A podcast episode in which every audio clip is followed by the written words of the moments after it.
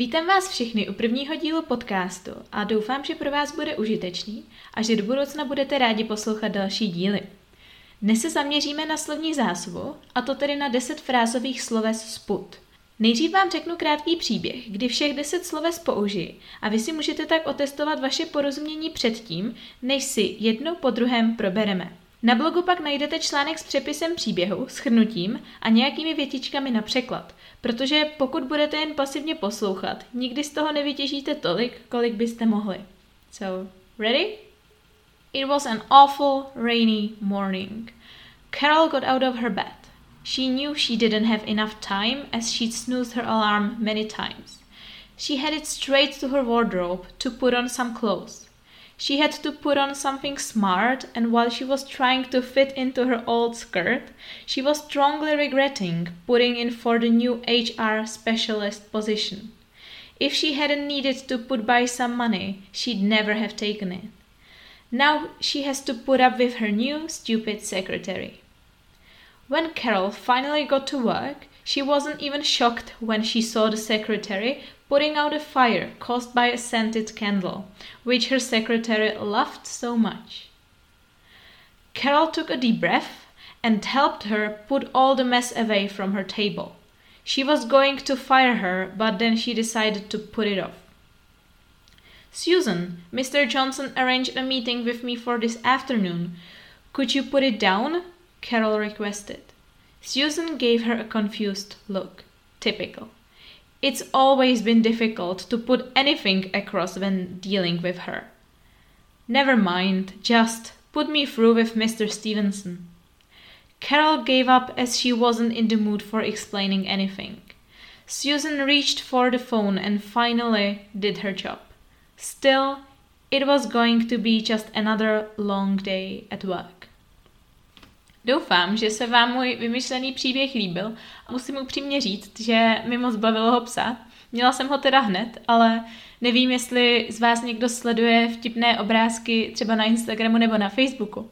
Ale pokud se jedná o vtípky z pracoviště, vždycky tam vystupuje buď jméno Susan nebo Carol, takže logicky mi museli napadnout přesně tyhle jména. Nicméně, Pojďme se teď teda podívat na to, jakých deset sloves jsem použila a co vlastně znamenají.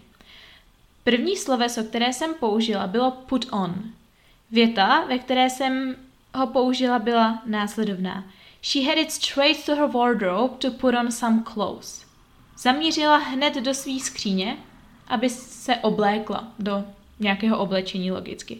Takže put on znamená obléci se. Nejčastěji se spojením clothes put on clothes. Například Every morning I put on my favorite t-shirt. Nebo uh, When I go to a prom I always put on dress. Vždycky si oblíknu šaty. Druhé slovíčko, které jsem použila, bylo put in. Ve větě She was strongly regretting putting in for the new HR specialist position. Litovala, že se přihlásila na novou pozici HR specialistky. Put in znamená tedy na něco se přihlásit, o něco zažádat, typicky práci nebo nějaký kurz. Například můžete říct I put in for culinary classes. Přihlásila jsem se na kurzy vaření. Další frázové slovíčko, které jsem použila, bylo put by.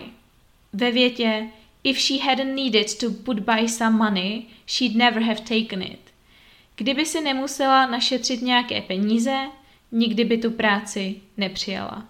Put by se tedy nejčastěji pojí se slovíčkem money, a to tedy ušetřit nebo dát si stranou nějaké peníze. Například you can put by some money for your insurance. Můžete si dát na stranu nějaké peníze na pojištění. Další frázové sloveso bylo put up with. Ve větě Now she has to put up with her new stupid secretary. Teď se musí vypořádat se svou novou hloupou sekretářkou. Put up with znamená něco ve smyslu vypořádat se, zvyknout si, přenést se většinou přes něco nepříjemného. Takže například někdo, kdo pracuje s lidmi, by, by mohl říct I have to put up with stupid people every day when I'm at work. I have to put up with my roommate's spider. Musím si zvyknout nebo vypořádat se s pavoukem mého spolubydlícího. Další sloveso máme put out ve větičce. She saw the secretary putting out a fire caused by a scented candle. Viděla sekretářku, jak hasí oheň způsobený vonou svíčkou. Put out se vždycky pojí se slovíčkem fire a znamená to uhasit. Takže the fireman took forever to put out the fire.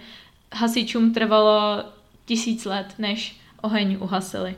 Další slovíčko, put away, ve větě. Carol took a deep breath and helped her put all the mess away from her table. Carol se nadechla a pomohla jí odklidit všechen bordel ze stolu. Put away znamená sklidit neboli dát na správné místo. Třeba I put away the clothes from my bed. Uklidila jsem oblečení z mojí postele, protože tam nepatří. Další bylo put off ve větě. She was going to fire her, but then she decided to put it off. Hodlala se jí vyhodit, ale nakonec se rozhodla, že to odloží. Put off znamená odložit na později. Například you sometimes put off doing your homework. Sem tam odkládáte domácí úkol, je mi to jasný. Pak tady máme frázové sloveso put down ve větě. Susan, Mr. Johnson arranged a meeting with me for this afternoon. Could you put it down?